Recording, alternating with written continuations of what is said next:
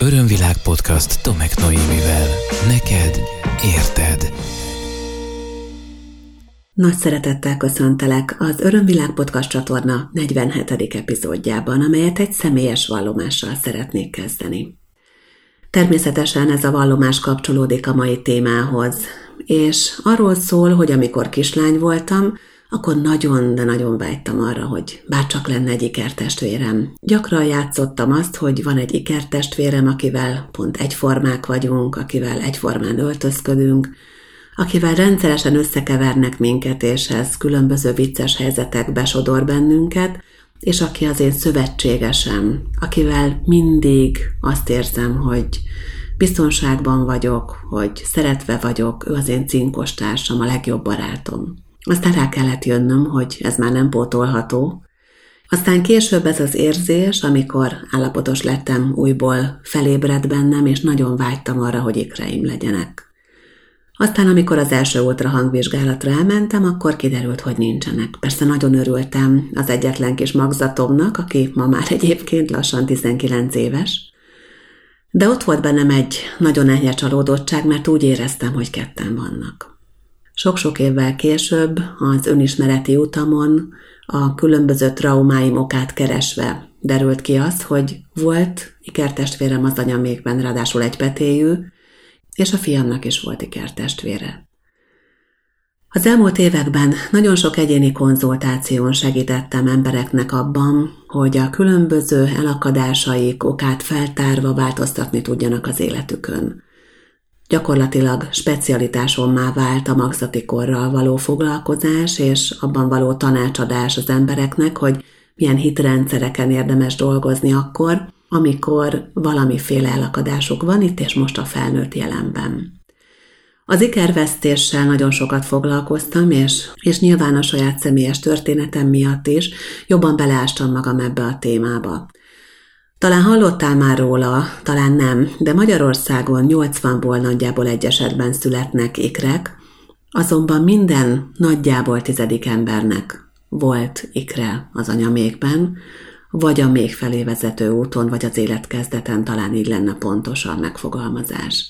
Ez hatalmas különbség, hogyha belegondolsz, és ebből ki lehet számolni könnyűszerrel azt, hogy hány olyan ember van most Magyarországon, akinek volt ikervesztése, és aki nagy valószínűséggel valamilyen mélységben a mai napig magán hordozza az ikervesztésének a nyomait, annak a traumáit, aki az úgynevezett elveszett vagy elvesztett ikerszindrómával küzd. Mielőtt ebbe egy picit részletesebben belemennénk, és elmesélem azt, hogy nagyjából milyen jelei vannak és milyen következményei vannak az elveszett ikerszindrómának, Szeretnék egy kis biológiai kitekintést adni az életkezdetről neked. Örömvilág podcast Tomek Noémivel. A megtermékenyülésünktől a még felé körülbelül 3-4 nap alatt indulunk el, ekkor úgynevezett szedercsére vagy blasztocit állapotban vagyunk, aztán úgy körülbelül a negyedik, hetedik, más szakirodalom szerint ötödik, nyolcadik napon megtaláljuk a helyünket a mégben, a hatodik naptól kezdve letapadunk a még nyálka hártyára. Ha ez nem sikerül, akkor az egyenlő egyébként a nem fizikaiba való távozással. A 7.-12. napon megtörténik a beágyazódás, a 12.-14. napon alakul ki a méhlepényünk kezdeménye, és embrióról gyakorlatilag a 13. naptól beszélünk. Ugyanakkor nagyon fontos az, hogy már korábbi emlékeink is vannak, tehát akkor, amikor visszamegyünk és különböző technikákkal, módszerekkel ránézünk az életkezdetre, akkor teljesen nyilvánvalóan feltárható az, hogy milyen energiában, milyen érzésekkel foganunk meg, vagy mi történik akár egy órával, két órával a fogantatásunk után. Egyébként a limbikus rendszerünk, ha nem is olyan összetettem, mint később, de a harmadik naptól már működik. Nagyon sok minden történhet az életkezdeten. Ugye megkülönböztetünk kétpetévű és egypetévű ikreket, Két petőjékrekről akkor beszélünk, hogyha két petesejt, vagy akár egyébként több petesejt termékenyül meg, és egy petőjékrekről akkor, ha egy petesejt van kezdetben, és az igóta valamilyen pillanatában a fejlődésének ketté válik. És a kettéválás ideje nagyon fontos. Nem mindegy az, hogy a megtermékenyülés után mikor válik ketté a zigóta, és mikor jönnek létre idézőjelbe az ikrek, mert hogyha Ha megtermékenyülés utáni egy órán belül ez megtörténik, akkor két placenta alakul ki, van saját külső és belső magzatburka mindkettejüknek. Hogyha ez kicsit később, de még két napon belül történik meg, akkor nagyon érdekes dolog fordul elő, és ebbe érdemes belegondolni, hogy a két zigóta, tehát a két emberi lény élete első két napját egy entitásként éli meg. Ebből már elég komoly bonyodalmak tudnak származni, és olyan is van, hogy csak a negyedik nap után válnak ketté, ilyenkor egyébként egy placenta fog kialakulni.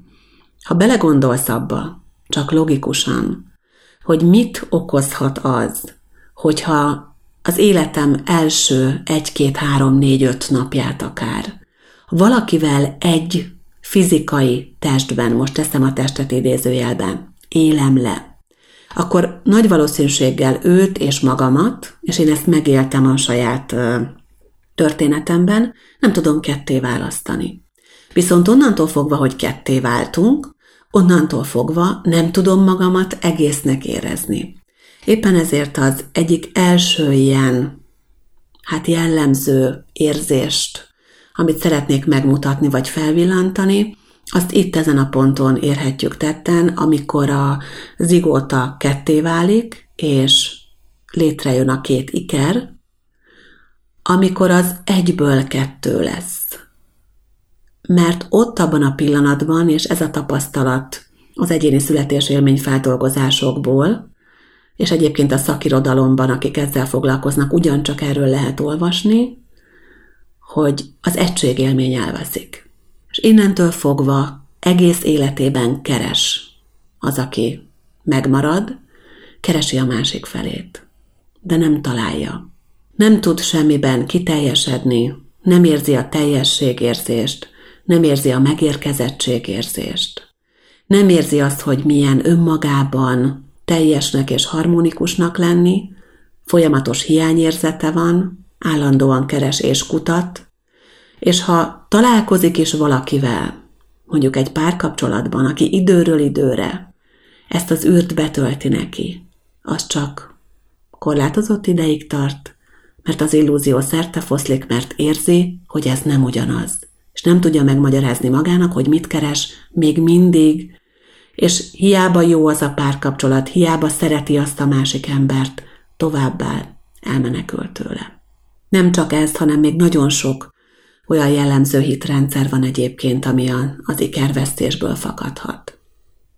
Egy pillanatra még szeretnék oda visszatérni, hogy, hogy milyen jelei lehetnek annak, hogy valakinek volt ikertestvér. Egyrészt ugye vissza lehet következtetni bizonyos viselkedés mintákból, amelyekről majd a későbbiekben lesz szó, és bizonyos hitrendszerekből, vagy alapvető életérzésekből, Másrészt pedig, hogyha például az édesanyának az állapotos időszaka alatt volt vérzése, volt esetleg valamiféle fertőzése, görcsei, nagyon sok hányása, akkor ez is utalhat arra, hogy esetleg volt egy elvesztett iker magzat.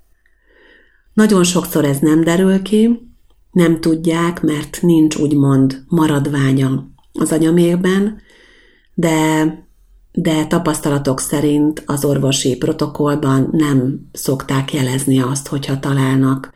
Arra utaló jeleket, hogy ott volt egy elvesztett magzat, legalábbis a, az ezzel foglalkozó szakemberek erről számolnak be, illetve amikor ez egyértelműen majdnem, illetve amikor ez majdnem egyértelműen kiderül, az akkor van, ha valakinek dermoid cisztája van, mert a dermoid ciszta az nagyon gyakran egy másik embrió maradványa, bár ezt is száz százalékban csak a DNS-ből lehetne megtudni, és arra is van esély, hogyha egy ikerpárról van szó, akkor a DNS azonosság miatt ezt nem is lehet kimutatni. A klienseim között több olyan volt, akit dermoid cisztával operáltak, és mindegyiküknél felfedezhető volt egyébként a születésélmény feldolgozás közben az ikervesztés.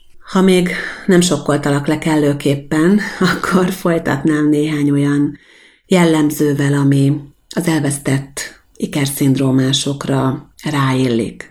Az egyik az, amit már említettem, hogy nem igazán élik meg azt a teljesség állapotot, amit egyébként akár meg is élhetnének az életük során, amire úgymond az életük predestinálná őket. Az az alapérzés, ami jellemző a megmaradó ikrekre, az a bűntudat. Egy életen át tartó, megmagyarázhatatlan bűntudat. Ez a bűntudat egyébként nagyon sok irányba hathat. Az egyik az, hogy nem élnek teljes, boldog és örömteli életet, mert úgy érzik, hogy nem érdemlik meg. Nem tudják megmagyarázni, hogy miért, csak egyszerűen azt érzik. De a bűntudat arra is sarkalhatja az ikertestvérüket, elvesztett, megmaradt embereket, hogy valamit adjanak a világnak, hogy segítő szakmákban érvényesüljenek, és ott legyenek beteg emberek mellett, ott legyenek akár szociális gondozóként, rászoruló emberek mellett. Nagyon gyakran lesznek belőlük pedagógusok, vagy kisgyermekgondozók, ápolónők, egyébként orvosok is, vagy abban is megnyilvánulhat ez a bűntudat, hogy mindig többet és többet és többet akarnak tenni, bármilyen módon is a világért és az emberiségért. Nagyon sokszor a kutatókat és ez az energia hajtja valahonnan belülről, mert szeretnének valamit letenni az asztalra és bebizonyítani azt, hogy igenis érdemes volt megmaradniuk, mert van értelme az életüknek. Azok, akik elvesztették az ikertestvérüket az anyamékben, ugyanis nagyon gyakran azt érzik, hogy az ő életüknek nincs értelme. Ez megint egy ilyen megmagyarázhatatlan érzés. Keresik a céljaikat, és amikor valami célt kitűznek maguk elé, és elérkeznek, beérkeznek a célba, akkor ennek nem tudnak örülni. Ennek a hátterében egyébként lehetséges, és nagyon gyakran az a gondolat áll, hogy az én sikeremnek ára van, és az én sikeremnek valaki élete lesz az ára. Mert lerögzülhet a magzatvesztés időpontjában az a hitrendszer, hogy az, hogy én élek, az azáltal valósulhatott meg, hogy nekem a másik úgymond átadta a helyét, ad abszurdum, én elvettem a helyét annak a másiknak, és az ő halála árán valósult meg az én életem. Tehát amikor én úgymond győzök, abba valaki nagyon belebukik. Éppen ezért azok, akik elvesztették az ikertestvérüket, nem merik nagyon gyakran megengedni maguknak azt, hogy ők sikeresek legyenek. Félnek a siker megélésétől, nagyon gyakran a siker előtt megtorpannak, megállnak, és az utolsó pillanatban visszafordulnak, vagy abba hagynak egy projektet, vagy, és ez még gyakoribb, fogják magukat, és átadják valakinek annak a lehetőségét, hogy ő learassa a babérokat. Nagyon gyakran fordul elő az, hogy másokat ültetnek a saját székükbe, hogy átadnak lehetőségeket, hogy átadják a dicsőség learatásának a lehetőségét a másiknak, vagy valaki másnak, és ők szépen elvonulnak a háttérbe. Nagyon gyakran választanak maguknak olyan feladatot, ahol valaki mást segíthetnek hozzá a sikerhez, éppen ezért nagyon jó asszisztensek, például személyiség típusok szerint például nagyon jó kampányfőnökökké tudnak válni, mert képesek valakit úgy felemelni és szárolni, hogy ők közben a háttérben maradjanak. Olyan hitrendszereket tudunk kitesztelni és találni egyébként az elveszett iker szindrómával élőknél, mint például én öltem meg a testvéremet, vagy elvettem a táplálékot a testvérem elől, elvettem tőle az élet lehetőségét, és hát ezzel párhuzamosan ugye kialakulhatnak azok a hitrendszerek, hogy nekem kellett volna meghalnom, nekem kellett volna az életemet odaadnom, és akkor ő élhetne, és ebből kialakuló bűntudat nagyon mérgező tud lenni. Ha most azt érzed egyébként, hogy ezekkel a témákkal rezonálsz, érzed azt, hogy valami ebből a tiéd is, akkor én arra bíztatnálak, hogy menj utána ennek a dolognak a saját életedben, mert igazán felszabadító tud lenni, amikor valaki feldolgozza az eltűnt iker szindrómából adódó traumáit, mert az életminősége olyan elképesztő mértékben tud megváltozni és javulni, hogy az szinte leírhatatlan. Ugye az imént már említettem azt, hogy azok, akiknek ez a nagyon erős bűntudata van, valamilyen módon próbálnak kompenzálni a külvilág felé, és azt is említettem, hogy ők saját magukat nagyon sokszor megállítják a sikerben. Ami még jellemző rájuk az, és erre is tettem már utalást, hogy nem nagyon találják azt, akivel tartósan tudnának kapcsolódni. Ugye a kapcsolódásaikban két szélső értéken mozognak nagyon gyakran. Az egyik az az, hogy egyáltalán nem tudnak kapcsolatokat kialakítani, mert úgy érzik, hogy senki nem alkalmas arra, hogy vele kapcsolódjanak, mert nem találják meg benne azt a nagyon mély bizalmi, ősbizalmi állapotot, amit egyébként megtaláltak az életkezdetükön az ikertestvérükkel. A másik véglet pedig az, amikor kapcsolódnak, és annyira nagyon rákaszkodnak a másikra, hogy szinte vele egyé akarnak válni, mert azt az áldott, azt az ideális állapotot, ami az életkezdetüket jellemezte, és ami akkora nagy egységben és szeretetélményben zajlott le, azt szeretnék visszaidézni, és szeretnék megidézni önmaguk számára. És amikor szembesülnek azzal, hogy ez nem sikerül, akkor viszont hirtelen lezárnak, és elmenekülnek. Tehát az egyik oldalon meg tud valósulni, és egy darabig meg tud valósulni ez a nagyon kapaszkodó, másikba csimpaszkodó, vele teljesen egybeolvadó élet, és aztán amikor látja, hogy ez nem működik, és nem találja meg benne azt az érzést, amit ő keres, akkor pedig hirtelen köd előttem, köd utánam, és eltűnik abból a kapcsolatból. Ez a dinamikája, ez nagyon sokszor megfigyelhető a kapcsolatoknak azoknál, akiknek elveszett az ikertestvére az életkezdetén. Szeretném azért azt leszögezni, hogy mindenkinél egyéni az, hogy ő hogy éli meg, hogy ő hogy élte meg az ikervesztését, és nem mindenkinél fordult ez elő, akkor sem, ha most mondjuk empátiát érzel hallgatóként ezzel a témával, nem biztos, hogy téged érint, hogyha igen, akkor tényleg azt javaslom, hogy, hogy járj utána.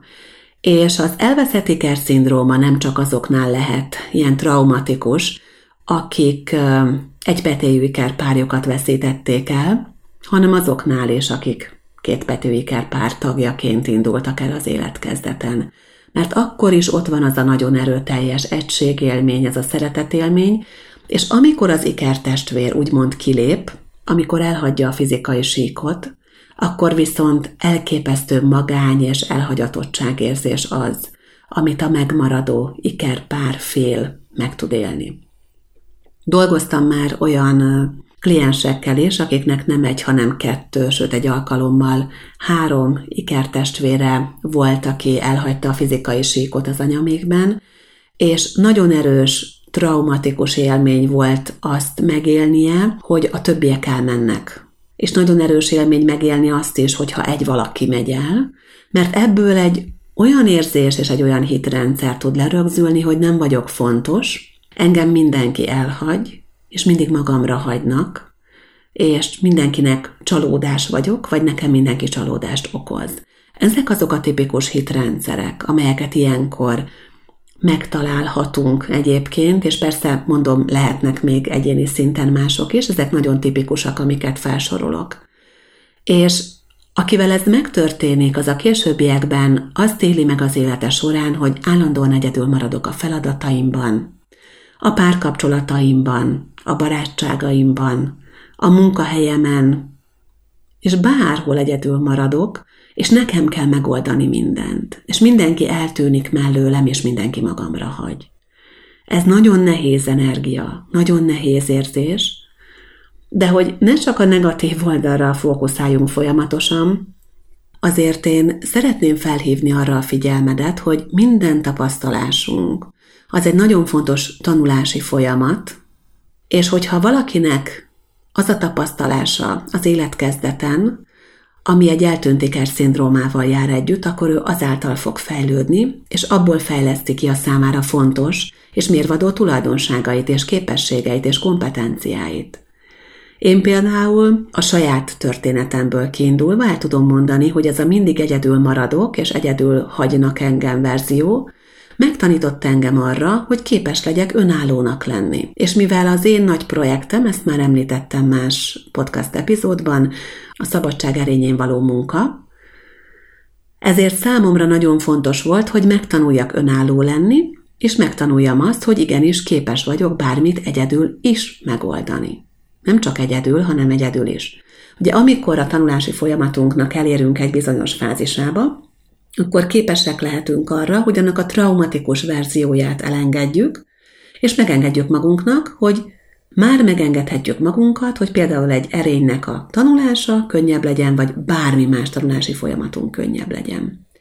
És például ilyenkor, amikor valakinek van egy ilyen tapasztalása, hogy az egység érzés elveszik valahol a magzati kor elején, és azt keresi egész életében, akkor neki lehetséges, hogy van egy olyan tanulási folyamata ebből, hogy hogyan tud szeretettel kapcsolódni másokhoz, akkor is, hogyha ők nem mindenben felelnek meg, például az elvárásainak, és ezzel együtt dolgozik az elfogadás erényén. Ugye nagyon érdekes az, hogy ez egyéni szinten hogyan képeződik le, hogyan mutatkozik meg, és éppen ezért bíztatok mindenkit arra, hogy ezt a saját verziót, hogyha úgy érzi, ha te akár úgy érzed, hogy téged érint ez a téma, akkor találd meg, mert abban is segíteni fog, hogy rálás arra, hogy mind dolgozol, mert lehet, hogy egyszerűen azért nem ismerted fel eddig. A saját tanulási folyamatodat erre az inkarnációra vonatkoztatva, mert az volt a hitrendszered, hogy nem érdemled meg azt, hogy valamivel kapcsolatban te beérkezz a célba, tehát azt sem láthatom, hogy hova igyekszem, hogy hova megyek. Ugye milyen érdekes dolgok ezek? Nagyon érdekes szokásai lehetnek azoknak, akik, akik elvesztették az ikertestvérüket az anyamékben, és ugye az most már világos, de azért még egyszer teljesen világossá is tenném, hogy akár tudjuk, akár nem, ez hat ránk. Hogy kire milyen mértékben, az nyilván az egyéni életútjától és a vállalásától függ. Örömvilág podcast. Neked érted. Ugye arra már utaltam, hogy ez az egységélmény ez elveszik a magzati kor elején, amikor a vagy a magzati korban valamikor, amikor ugye az elvesztett ikertestvér tovább megy, és a nem fizikaiban folytatja a létezését. Ugyanakkor, aki megmarad, ő pedig lehet, hogy bizonyítani akar, és éppen ezért lehet, hogy úgy él, mintha két élete lenne. Tehát nagyon sokszor megfigyelhető, hogy két nagyon eltérő stílusú ruhatára van például annak, aki elvesztette az ikertestvérét. Sokszor még az is előfordul, hogy ahol különböző neműek voltak a, az ikrek, ott mondjuk valakinek van egy nagyon nőies oldala, mert ő nő, ugyanakkor pedig van egy nagyon sportos, nagyon férfias ruhatára is, és akkor néha csak melegítőbe és és sportcipőbe jár és baseball sapkát tesz a fejére, másnap pedig fogja magát, előveszi a magas sarkuját és a kosztümöt, és akkor abba tipeg. Mert megéli mind a kettőt. Tehát lehet, hogy van kétféle ruhatár, lehet, hogy van nagyon eltérő ízlésvilága, ami egymásnak látszólag ellentmond például, mert ugye két életet él, és az is lehet, hogy konkrétan két munkahelye van, amik egymástól nagyon különböző területen működnek, mert szeretné megvalósítani annak a meg nem született másiknak is az életét, anélkül, hogy erről tudna. Az ikrekre olyan érdekes szokások is jellemzőek lehetnek, mint például nagyon sokat eszik, vagy mindig hagy maradékot a tányérján, vagy például mindenből felhalmoz. Nagyon sokat vesz mindenből, olyan, a tartalékolna egy másik embernek egy másik életre is, és az is van ö, időnként, hogy ö, mindenből kettőt vesz. Egy ilyen színűt, egy olyan színűt például, de, de ugyanolyan dologból. Tehát két szoknyát meglát, és akkor megveszi mind a kettőt, kékben meg zöldben, de például az egyiket nem fogja hordani. Vagy ugyanolyan cipőből vesz kettőt, vagy ugyanolyan táskából vesz kettőt, és aztán az egyiket félreteszi. Ami még nagyon érdekes, hogy, és erről még nem ejtettem szót, olyan túl nagy kitérőt nem is tennék e felé, de például a, a lombik babáknál nagyon gyakran előfordul az, hogy annyit szeretnének, ahány megtermékenyített petesejt volt, és én a klienseim között például találkoztam olyan kisfiúval, aki mindenből hatot vett magához, tehát neki már pici korában is. Nem tudta mennyi a hat, mert nem tudott számolni, de mindenből neki hat darab kellett, mindig volt nála hat kis autó, mindig hat kis cukorka, hat kis csokoládé, amikor vettek valamit vásárolni, akkor hat darab alma kellett neki például, és ő nem tudta azt, hogy hat megtermékenyített petesájt volt annak idején, és ő volt az egyetlen, aki megmaradt. Tehát gyakorlatilag ugye folyamatosan valahol ott munkál az elveszett ikernek az energiája, és a vele való kapcsolódása való igény abban, aki megmarad.